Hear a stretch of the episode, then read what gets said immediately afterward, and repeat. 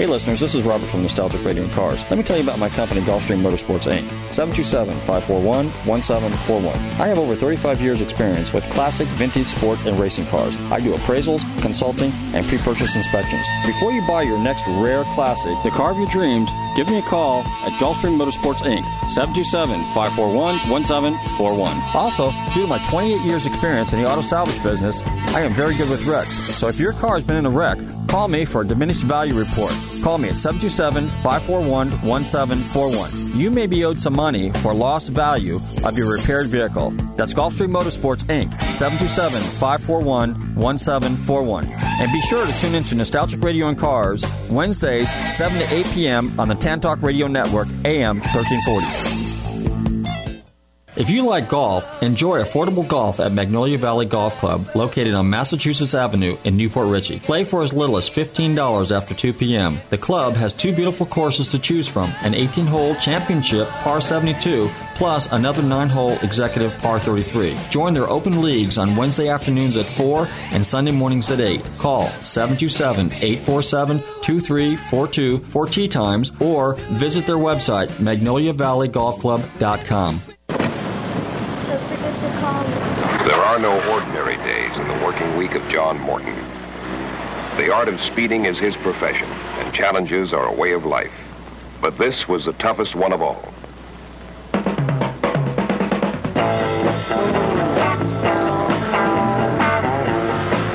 Morton and the Datsun team were rookies in the Trans-American Challenge Series. This was a grueling 10-race, coast-to-coast dogfight.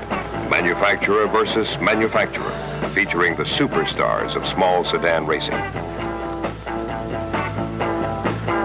Teams from Alfa Romeo, Fiat, Volvo, BMW, and Datsun fought for a title defended by Alfa Romeo.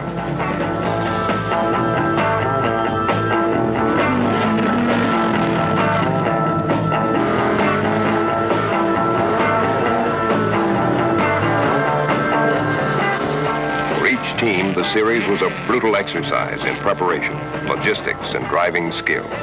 For John Morton and Datsun, it was an attempt to make the transition from showroom to victory lane in a single season, against all odds.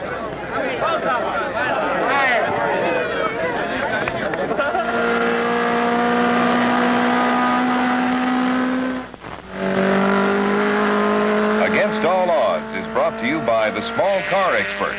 Over 900 Datsun dealers across the country who invite you to drive a Datsun, then decide.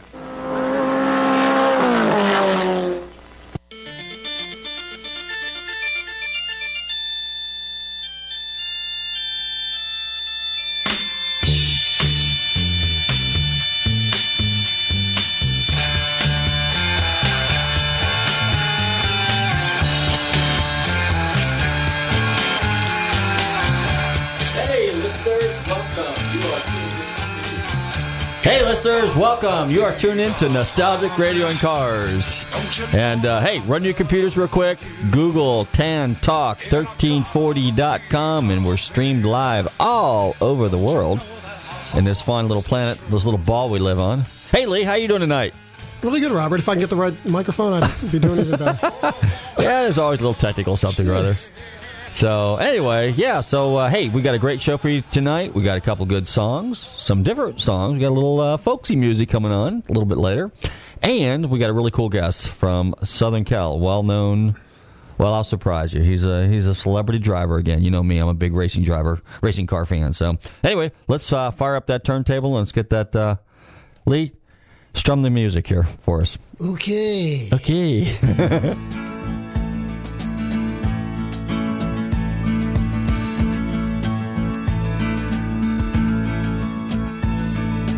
Early one morning the sun was shining, I was laying in bed, wondering if she'd changed at all, if her hair was still red.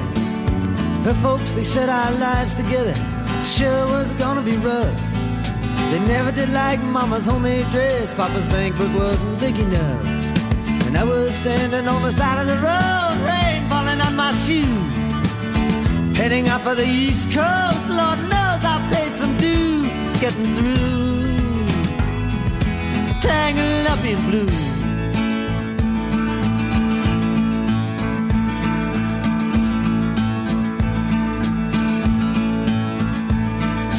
She was married when we first met, soon to be divorced.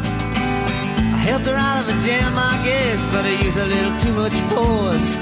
We drove that car as far as we could, abandoned it out west. Split up on the docks at night, both agreeing it was best. And she turned around to look at me as I was walking away. I heard her say over my shoulder, we'll meet again someday on the avenue, tangled up in blue.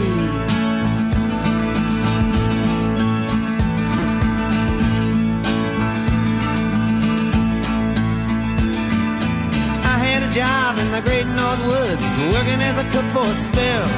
But I never did like it all that much, and one day the axe just fell. So I drifted down to New Orleans, where I'm lucky with a be employed.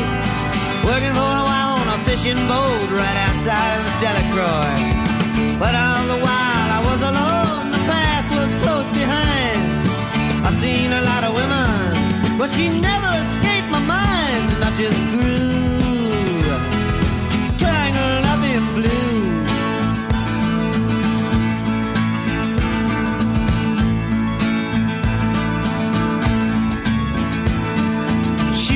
Working in a topless place, and I stopped in for a beer. I just kept looking at the side of her face in the spotlight so clear. And later on when the crowd thinned out, I was just about to do the same.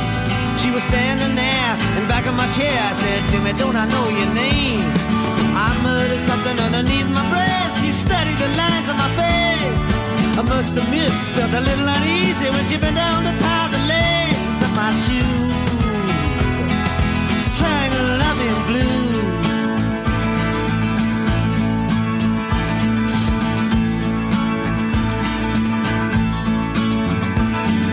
She lit a burner on the stove and offered me a pipe. I thought you'd never say hello, she said. You look like a silent type.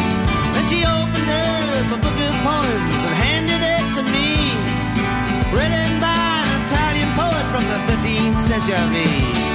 And every one of them words rang true and glowed like burning coal, pouring off of every page like it was written in my soul. Fuck me to you, tangled up in blue.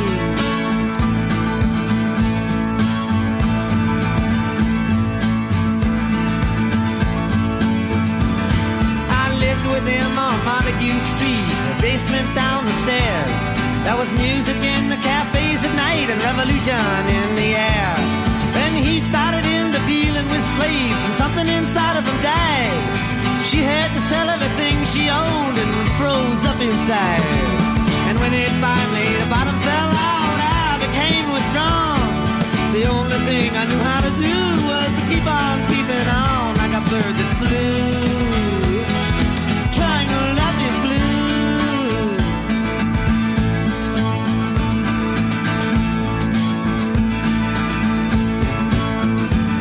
So now I'm going back again, I got to get to her somehow. All the people we used to know, they're an illusion to me now. Some are mathematicians, some are carpenters' wives. Don't know how it all got started, I don't know what they do with their lives. But me, I'm still on the road, heading for another joint. We always did feel the same, we just saw it from a different point of view.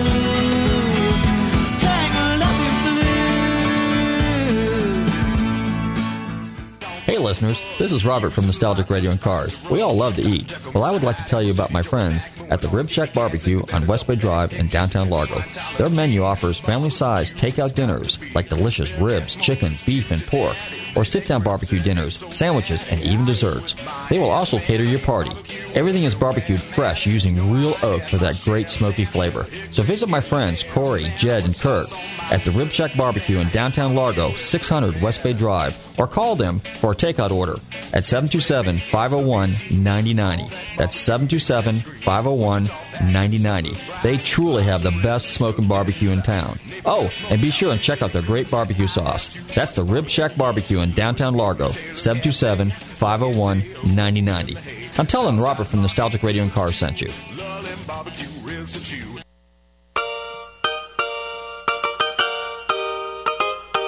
Hey listeners, this is Robert from Nostalgic Radio and Cars. I'd like to tell you about a great place to eat right on the main part of Clearwater Beach. Located at 333 South Gulfview Boulevard. Crabby's Beachwalk Bar and Grill has 2 floors of food, drink, and fun. They have daily specials, happy hour, and nightly entertainment. Their menu caters to seafood lovers as well as land lovers. Crabby's Beachwalk Bar and Grill, 727-608-2065. They're open in the morning for breakfast until 1 a.m. So stop by and visit my friends, Turtle, Eddie, and Polly, and all the girls and staff at Crabby's Beachwalk Bar and Grill. That's 727-608-2065. Mention Nostalgic Radio and Cars, and you never know, you might get a free drink. That's Crabby's Beachwalk Bar and Grill on Clearwater Beach, 727-608-2065.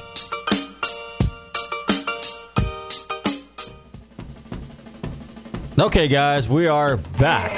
And, hey, you're tuned into Nostalgic Radio and Cars. Make sure you run your computers. Turn it on. TanTalk1340.com. Okay, so quick updates. All right. Hey, it's Wednesday night, so that means it is open mic night at Naughty Nancy's. That's over here off Eldridge Street, right behind the studio. That's a quarter mile north of Drew Street, off Myrtle, on the side street there, right on the trail. That's Naughty Nancy's. Give her a call, 446-3717, 446-3717. Okay, open mic night. And it's Wednesday night, so it's Test and Tune. It's Sunshine Drag Strip out there off Almerton Road. So a big shout-out to Hazley and Sherry and Mike and all the guys out there at the drag strip, and I hope they're turning some times and burning some tires.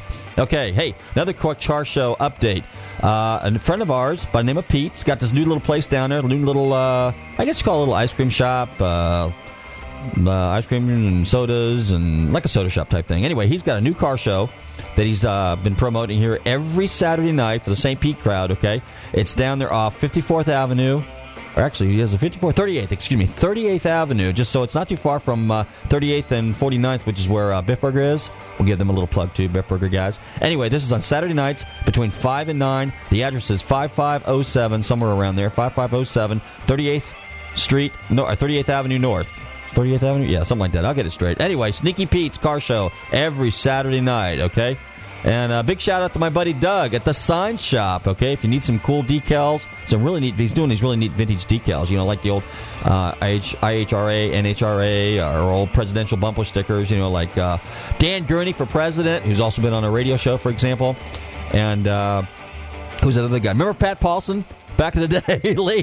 Pat Paulson for president. Yeah, I was on, yep. He was on the, what was that, the Laugh-In. Okay, but anyway, so give my buddy Dougie a call down there at 727-278-9659. That's 278-9659 at the Sign Shop, okay? And, of course, if you need a undercover car, security car, or something, some type of law enforcement vehicle, give our friends over there at Cop Cars Online a call, 727-536-2677. That's 536-2677. Say hi to Mark and John for me. Okay, let's roll that next little doohickey we got. And that's about it. Then we're about ready for our special guest for the evening.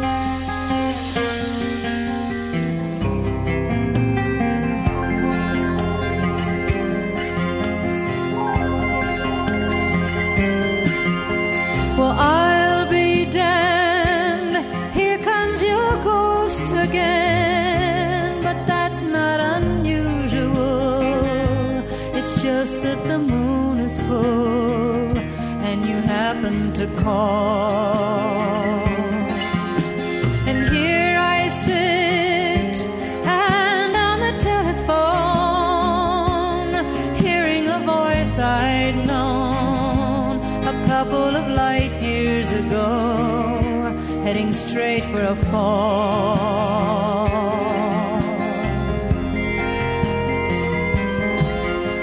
As I remember, your eyes were blue.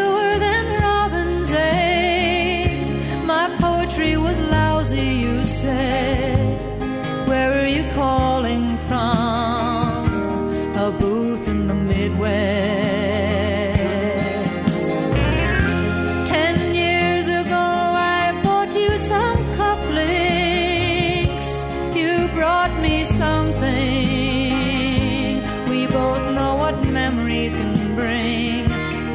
diamonds and rust.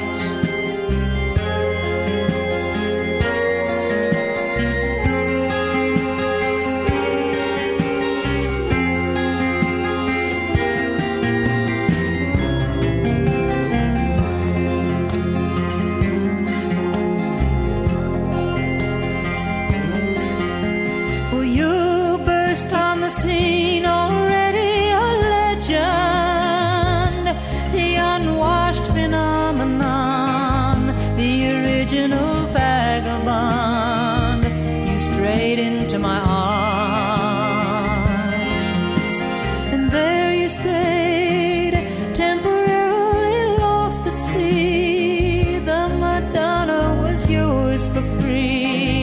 Yes, the girl on the half-shell could keep you unharmed.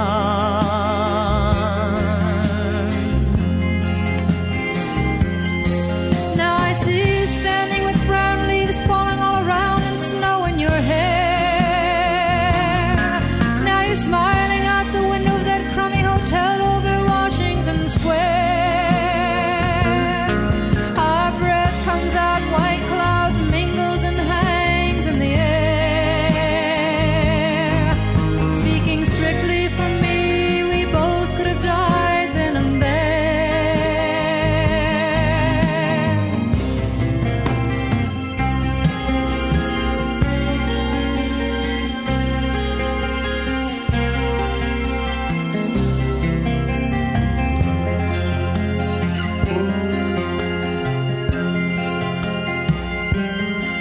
Now you telling me you're not nostalgic, then give me another word for it.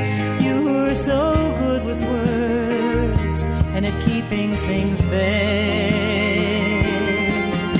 'Cause I need some of that vagueness now, it's all come back too clearly.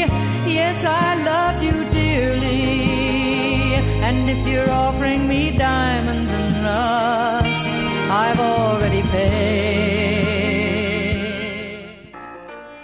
Hey listeners, this is Robert from Nostalgic Radio and Cars. I'd like to tell you about a great pizza shop right here in downtown Clearwater, Bro's Pizzeria, voted #1 in the city of Clearwater. They're located at 547 South Fort Harrison Avenue. They have great New York-style pizza, as well as delicious lasagna, spaghetti and meatballs, manicotti, linguine. And if you're in the neighborhood for lunch, they have great hot and cold sandwiches and appetizers. So call 727-441-6025 for takeout and deliveries, or stop by for a veal parmesan dinner and a nice glass of vino. That's Bro's Pizzeria. Check out their website and watch my friend Olty create a spectacular pizza before your very eyes. What would you like on your pizza? Call Bro's Pizzeria, 727-441-6025. That's 727-441-6025. And tell them Robert from Nostalgic Radio and Cars sent you. Hey listeners, this is Robert from Nostalgic Radio and Cars. As most of you know, I'm in the car business, and often I need cars towed. Well, Kotaka's Towing has all the trucks and equipment to meet your needs. Whether it's long distance, short distance, or just around the corner, they can get it done. Kotaka's Towing, located at 1141 Court Street in Clearwater. Also, they have a full-service repair and body shop to meet all your automotive needs. So give my friends Lefty and Joey a call at Kotaka's Towing at 727-447-1952. And be sure and mention Nostalgic Radio and Cars, and you might get a discount. Wendell? Yeah, babe. Honey, I've been so worried. Where have you been? Making money. Doing what? Moonshine. All the liquor. Me and Pee Wee. I made $65 tonight. Are you crazy? Honey, you're taking a chance of getting shot or being thrown in jail. Pee-wee been doing it for 4 years and I ain't caught him. If he can do it for 4 years, I damn well can do it for 30. You gonna let that fool lead you around by your nose? Wait a minute. No, you wait a minute. I said wait a minute, damn it. I tried every way I know how to make money legal. Now I can make more money in one night than I can in 2 weeks driving that damn cab. People want liquor and I'm gonna drive it for them. But you don't know what you're doing. What you mean I don't know what I'm doing? If I don't know nothing else in the world, I know how to drive.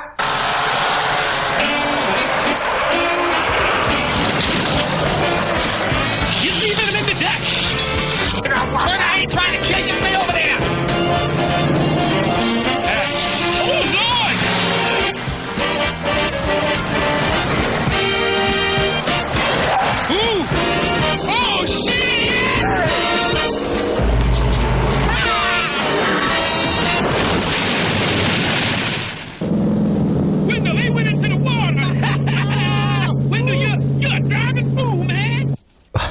Okay, that was actually pretty funny. I like that.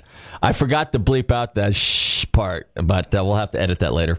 Anyway, since this is a family show, you know, we don't use any bad language. But nonetheless, okay, it's time to introduce our special guest for the evening. Let me tell you about this gentleman. I've had the opportunity and the pleasure of meeting him a number of times at some various races around the country. And he started his humble beginnings just kind of racing stock cars, actually, old jalopies back in the Carolinas. Although he's from Waukegan, Illinois originally, his career really started when he got going, when he stumbled into a couple guys out there in California, most notably a gentleman by the name of Carroll Shelby. He actually walked in there, and I guess his first job was sweeping the floors. Anyway, next thing you know, he's out there sitting, riding shotgun, actually co-driving with the infamous and very well-known and very successful driver, Ken Miles, okay? And then from there, he teamed up with Pete Brock, also a former Shelby guy, and they basically took Datsun and BRE, which is Brock Racing Enterprises, to both the SCCA championships and the small bore Trans Am titles for 1970, 71, 72. Actually, the SCCA races were 70, and I think Trans Am was 71, 72. But nonetheless, I'm delighted to welcome to my show John Morton. John, are you there? Yeah, I'm here. How'd I do so far? You did okay. You did okay so far. Yeah, I did sweep the floors. Well, you know, the reason I was out at Shelby's, I went to Shelby's, was to go to his driving school. Oh, okay, that's right. And, yeah, I did that. That was only a week, and then I asked for a job, and he gave it to me. They gave it to you. Okay. No, I just remember at one of the Shelby meets, you said that. You said, yeah, well, when I first got my first job at Carroll Shelby, I was sweeping the floors. So I just thought that was kind of cool, you know, to go from sweeping the floors to their top racing driver, you know. I mean, that's amazing. So anyway, well, I was never their top racing driver. I just I did get to drive for them a few times, but I was never at that level. I was a beginner, and I wasn't the level of Ken Miles or Dave McDonald or Dan Gurney or any of those people. Okay, well, I'm just trying to build you up. Anyway, later, actually, you did. I mean, when you got hooked up with Pete Brock and you got in with BRE, I mean, your driving abilities were just, I mean, look, you won championships and you won titles, so that says a lot about your driving ability.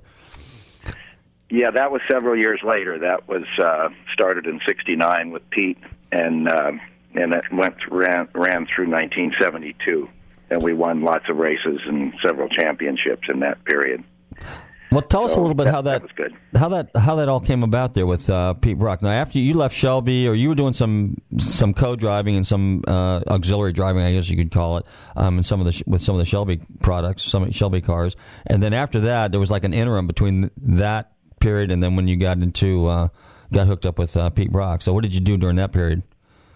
Well, after the Shelby period in 65, from 62 to 65, I worked there and drove Cobras as well as my own car that Shelby entered in races for me, my Lotus 23. Then I continued to run that car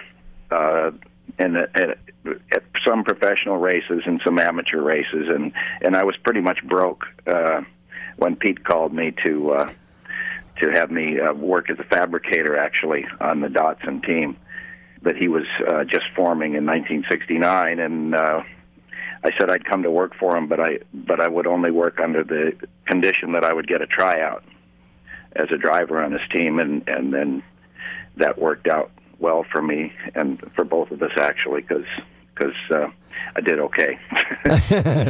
It's in the history books. So there's no disputing that. But anyway, okay, so actually, you were a pretty good wrench then, too, as well as a fabricator, as well as a driver, which is kind of interesting because most drivers that can work on the cars themselves have actually a better understanding when they're in the cockpit because they kind of know what actually is going on with the car itself as well as what's going on the track. Would that be a fair statement? I think that was a fair statement. I don't think it's so much so anymore because now the big teams have engineers coming out their ears and designers on staff, and the driver is pretty much left to his own abilities without having to do any of the mechanical stuff. It's good for a driver to be able to transmit information to the engineer. But as far as mechanical ability, probably at the highest level, not that important anymore, at least in Formula One and the higher forms of racing. Yeah, where the cars. there are so many people on the team that, and there's so much instrumentation and so much testing that the priority for the driver is just to drive the car and be able to communicate what the car is doing. But as far as his mechanical ability, not necessarily important anymore. Mm-hmm. Well, that's why you do a lot of vintage racing, because you're still your skills and us with the old school thinking. We still can kind of relate to that a little bit more. Of course, in the 60s, there was so much pioneering and so much development going on. I mean, it was kind of predominant. And like you said today, with all the technology and all the computers and all the feedback that they get, the instrumentation they hook up, and boom, it gives you a readout and tells you what the car's doing. So, like you said, the driver just has to focus on one thing, and that's driving. Pretty much, yeah.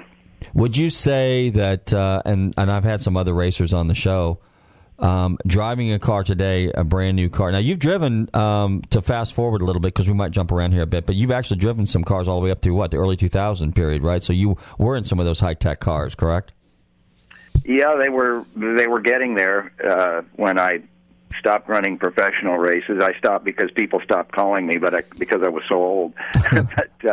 So I haven't driven a modern Indy car. I drove Indy cars in the 80s and up into the early 90s. Mm-hmm. They weren't like they are now. They certainly aren't like the Formula One cars are now, that are so technical that I can't understand what they're doing. But, I drove cars fairly late. I mean, I drove relatively modern cars. I drove the Nissan GTP cars and the Porsche 962s. I did. But it's escalated since 2000 until now. In the last 10 years, it's escalated tremendously, the electronics and the data acquisition and that sort of thing. So would it be fair to say that, I mean, because of the tools that they have today, that through the 50s, 60s, and 70s, there was like this gradual increase in technology and performance and so on, and today it's just exponential. It's just by leaps and bounds, almost the same as it is with most computers and other technical equipment. So that would also be a fair statement, I would presume. Go ahead. Yeah, I think so. It's back in the... say in the 50s, if you want to start there, there wasn't a lot of knowledge. You look at those cars, and they had little tires and poor brakes, and everything got better gradually. They became, more and more modern. The big tires were a huge change, which happened in the mid-60s. When they went to the big, the wider tires, and then when aerodynamics came into it and they started to understand that, then it did, the information and the knowledge just blossomed like exponentially, as you say. Mm-hmm. Now you did. You've driven really a fairly good cross section of cars. You've done some Trans Am racing, which is predominantly road racing, and you've done some IndyCar. You've done some Formula 5000 too, right? Somewhere which is also open wheeled.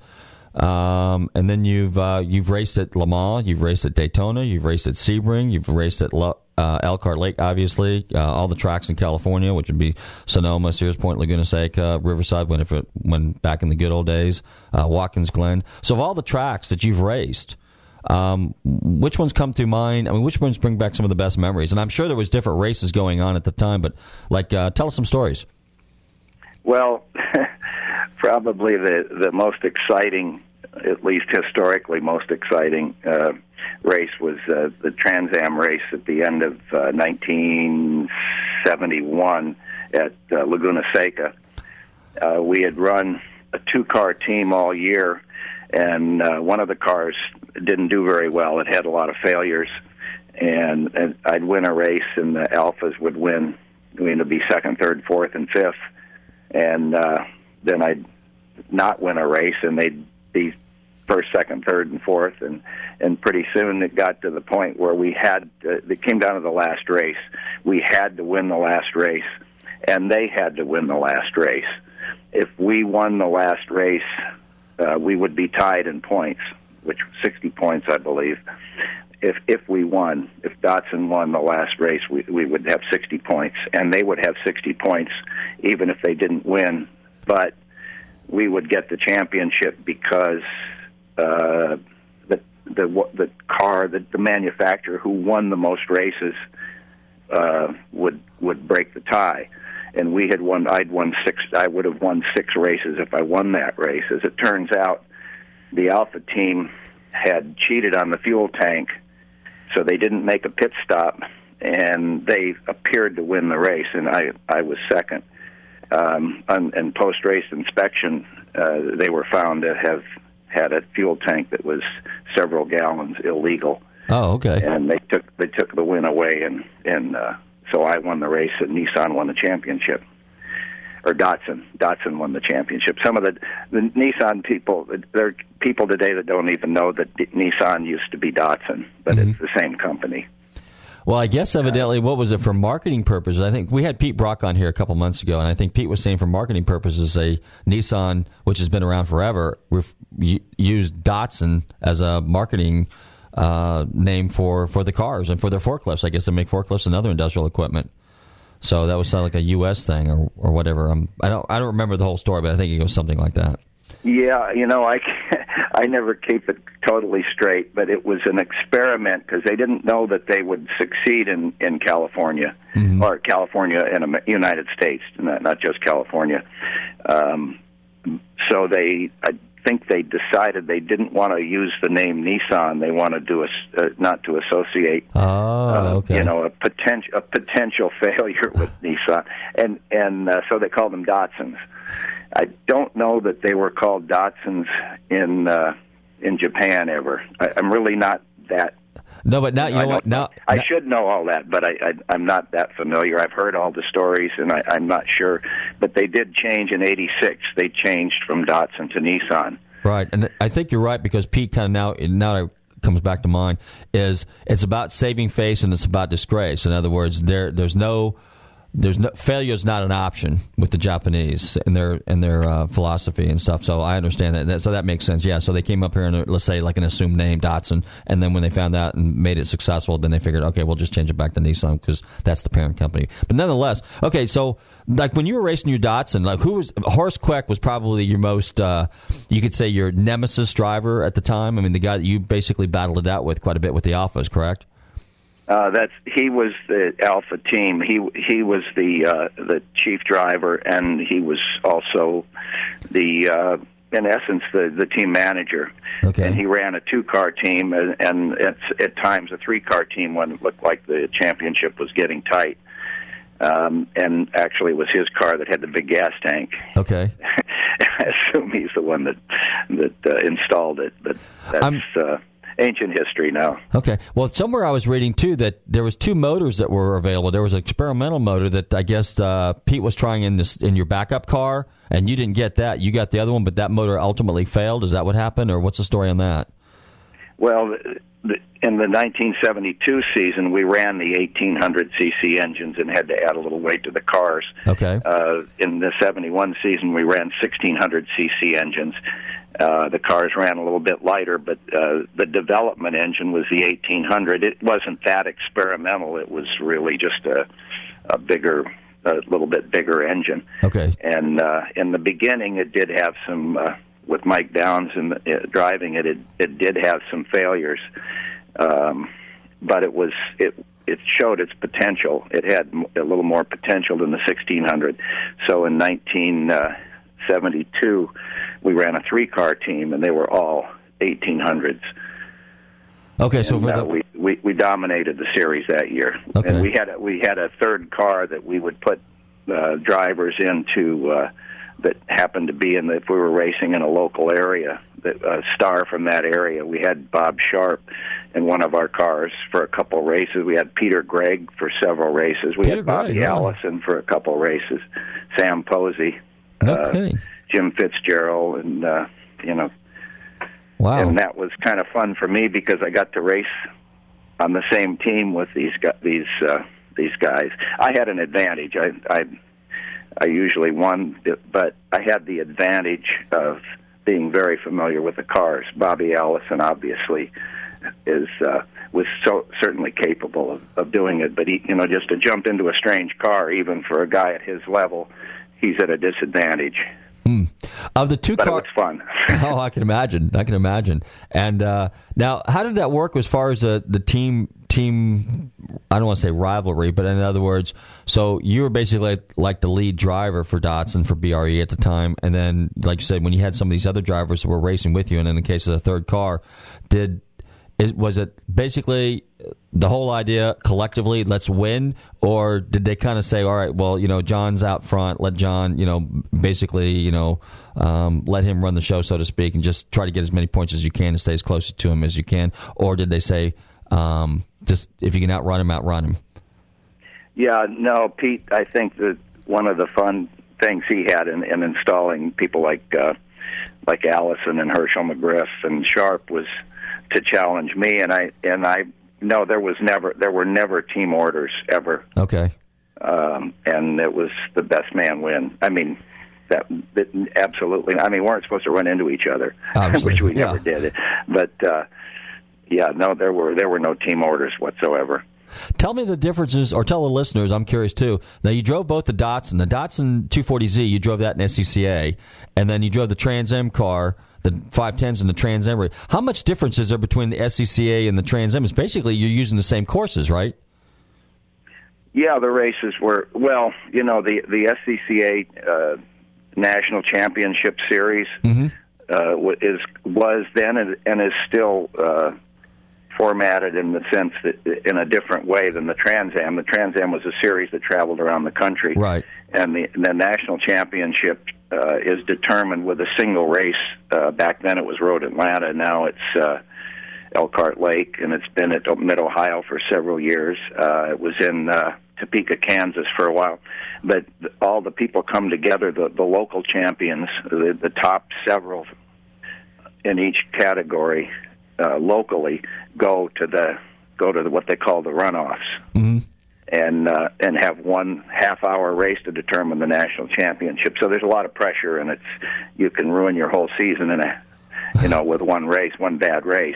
Gotcha. And so it's a difficult format, but that's the way the SCCA amateur racing works at the national level.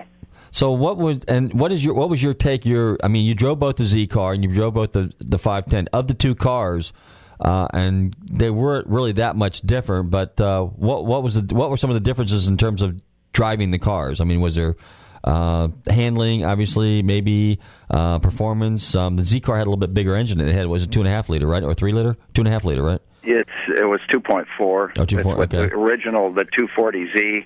That's the displacement. Okay. That's what the 2.4. Some people called it a 24-ounce car. 24-ounce. 240Z. Okay. But it was, in fact, one friend of mine said, I hear you're driving those 24-ounce cars, and I didn't realize what he meant for a while. They were considerably more powerful. It was the same basic engine as the 510.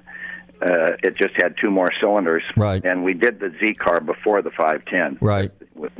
And then in 1971, they ran concurrently. We ran both championships, Trans Am and the SCCA. The 510 had about 200 horsepower, maybe with the 1800 had a little over, maybe 210 at the most. The Z car had about 280, so it was a faster car. It wasn't, they were both really good handling cars. The Z car was a little bit more restricted on what you could do because it was an amateur championship. You know, the SCCA rules have completely changed now. You can build a tube frame race car and call it a Z car, but the reality is back then they had to be not stock, but there were very tight parameters on what you could do. Mm-hmm. The Trans Am as well, but the Trans Am had a little bit more latitude than the production series then. Now, were you allowed back then with BRE, like Horst Kwech, for example? I think he drove some of the Trans Am Mustangs. So if he wasn't driving an Alfa, I think he stepped up to some of the other classes. Were you allowed to do the same thing?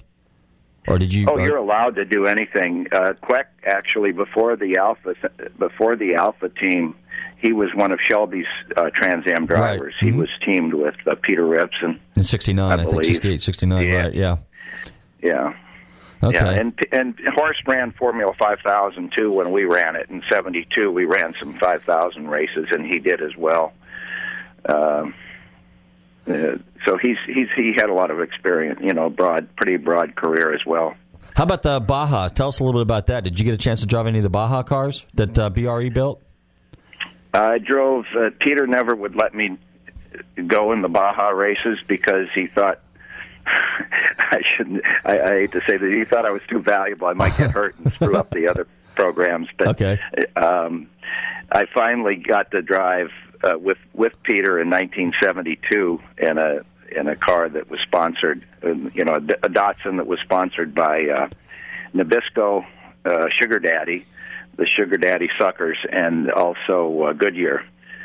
And the downfall was two downfalls. One is I'd never been in the Baja, and another one was we ran these steel-belted street radials, is what Goodyear wanted us to run. It was a big operation. They had helicopters and all that stuff, but we didn't have a car that was really very suitable.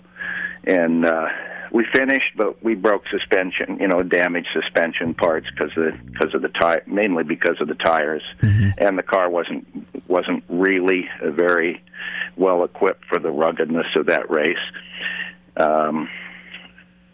So, you know, it was fun. I still have great memories of it, but I need to do it again to improve performance. Okay.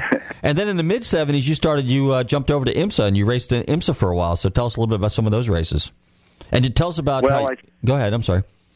Well, I started with IMSA. With the first IMSA races I ran were in a little series very similar to the little Trans Am with, and I drove BMWs actually.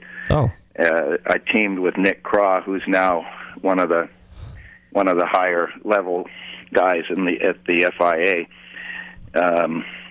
I drove we co-drove of a 2002 BMW, and we won quite a few races. We won 2 6-hours at Mid-Ohio, and we would have won the third one if we hadn't had a little problem. Nick had a little accident, but we would have won 3 in a row, and we, as it turns out, we won 2, and we won in Atlanta, we won in I forget, I can't remember, but we did pretty well, and then I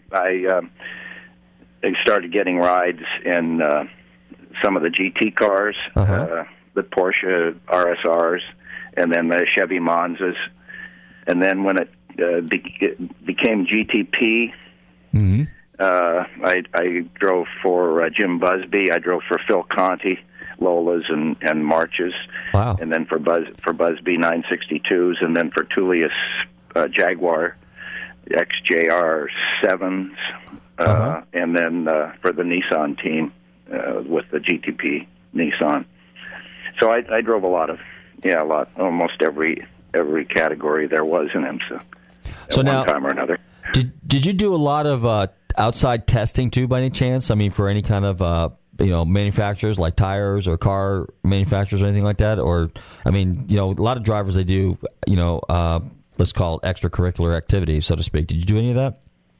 Yeah, I did. I did all of the tire during the period of 85 and 86, the 2 years I was with Goodrich. Mm-hmm. Actually, we started in 84. I did Le Mans with them in 84. We won the C2 class in a Mazda-powered Lola. But 85 and 86 were the 962s, and they were trying to develop a race tire, because they'd never really made a pure racing tire. Uh-huh. And I did all the testing. I did thousands of miles of testing with the 962s, trying to develop a decent tire. And they finally got a pretty good tire when they hired in one of the Goodyear engineers. But that was sort of at the end of my tenure with them. I gotcha. And I went to Jaguar and then Nissan. Okay. But yeah, I did. I've done a lot of testing. I've done testing for Goodyear. I've done testing for, well, Goodrich, for Firestone, quite a bit for Firestone. And some of the Yokohama, some of the other, Yokohama, Bridgestone. When they've done testing for all of them. When they have drivers testing for tires, I've often wondered, let's say they put you in the car and they might put, you've raced with Hurley Haywood, for example, or you might race with, they might have Dan Gurney in the car.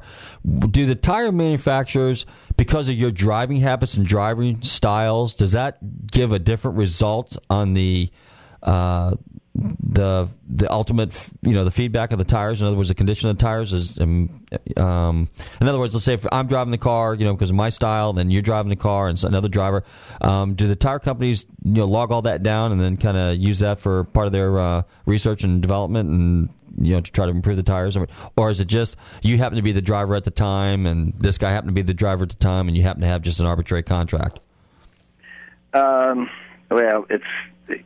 to answer your question, yeah, different drivers can give different feedback. Okay. Even two really good drivers can give different feedback. Usually, if the feedback differs a lot, it's just because the driving style is different. But I think generally they'll use a. I mean, I don't know what they do right now, mm-hmm. but they would do it now. It's so instrumented. I don't think they have to worry too much about what the driver. That's true. About differences in the driver because they can see it in on the data. Right. But there's still some subjectivity to it. I've driven the same car with a friend at a test, and he had a completely different readout. I was pretty sure mine was right. But, okay. Yeah, it can be very different. But, the stuff I've done, for the most part, you're doing it... you're the one who's making those calls. Gotcha. And then they'll have a series of tires, and they'll go back and forth, and you're supposed to, they time every lap. You're supposed to drive as hard as you can the whole time, and look at the stopwatch, and, as well as the driver's input. Mm-hmm. And it's kind of a black art, building the tires and testing them. Okay.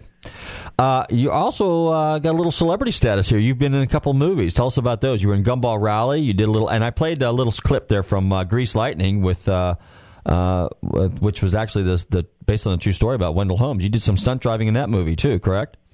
Yeah, Wendell Scott, not Wendell Holmes. Oh, sorry, Wendell Scott. Yeah, I'll be okay. Oliver Wendell Holmes was a different kind of a guy. Right. Yeah, I did. And the reason I did is a friend of mine got me into it because we were training the actors for Gumball Rally. Mm-hmm. Or he was training them. He had a deal to train the actors.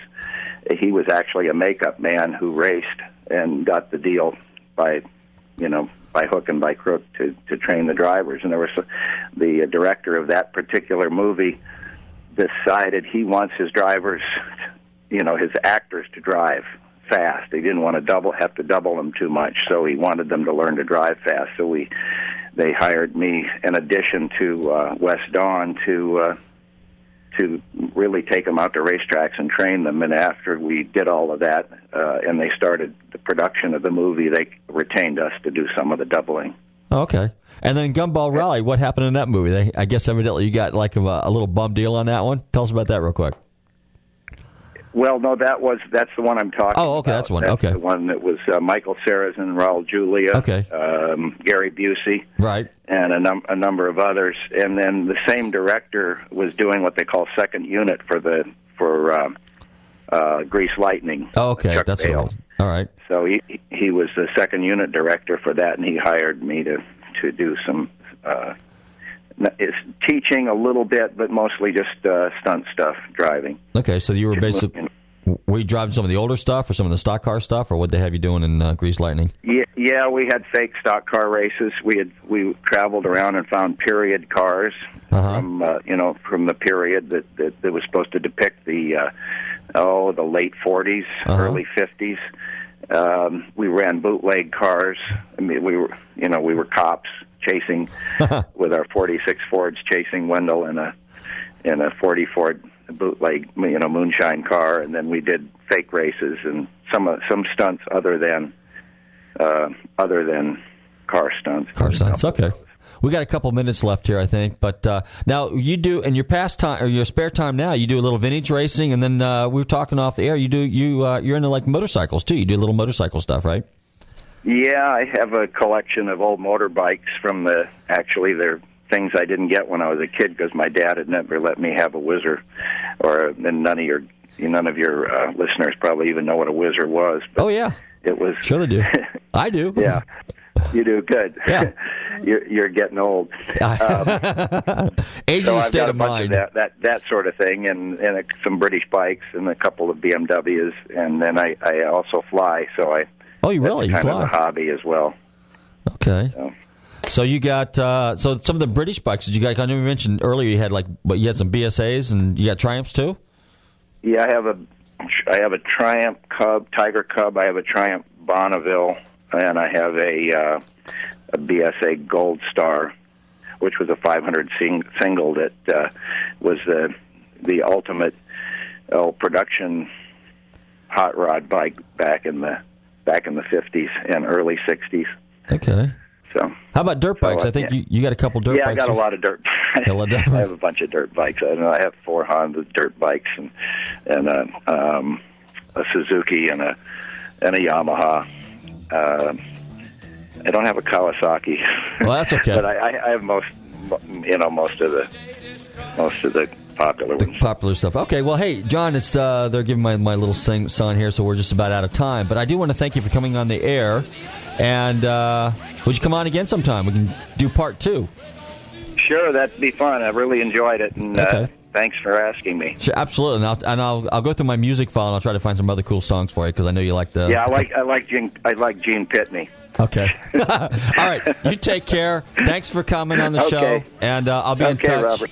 And everybody, I want to thank you for tuning in to Nostalgic Radio and Cars. And hey, it's off to Naughty Nancy's, and tune in next week. Save time, drive carefully, and drive safe. And we'll see you next week. I see you. You won't see me. You'll hear me unless you're looking on the computer. Lee. Take care, buddy. Thanks. You did a great job.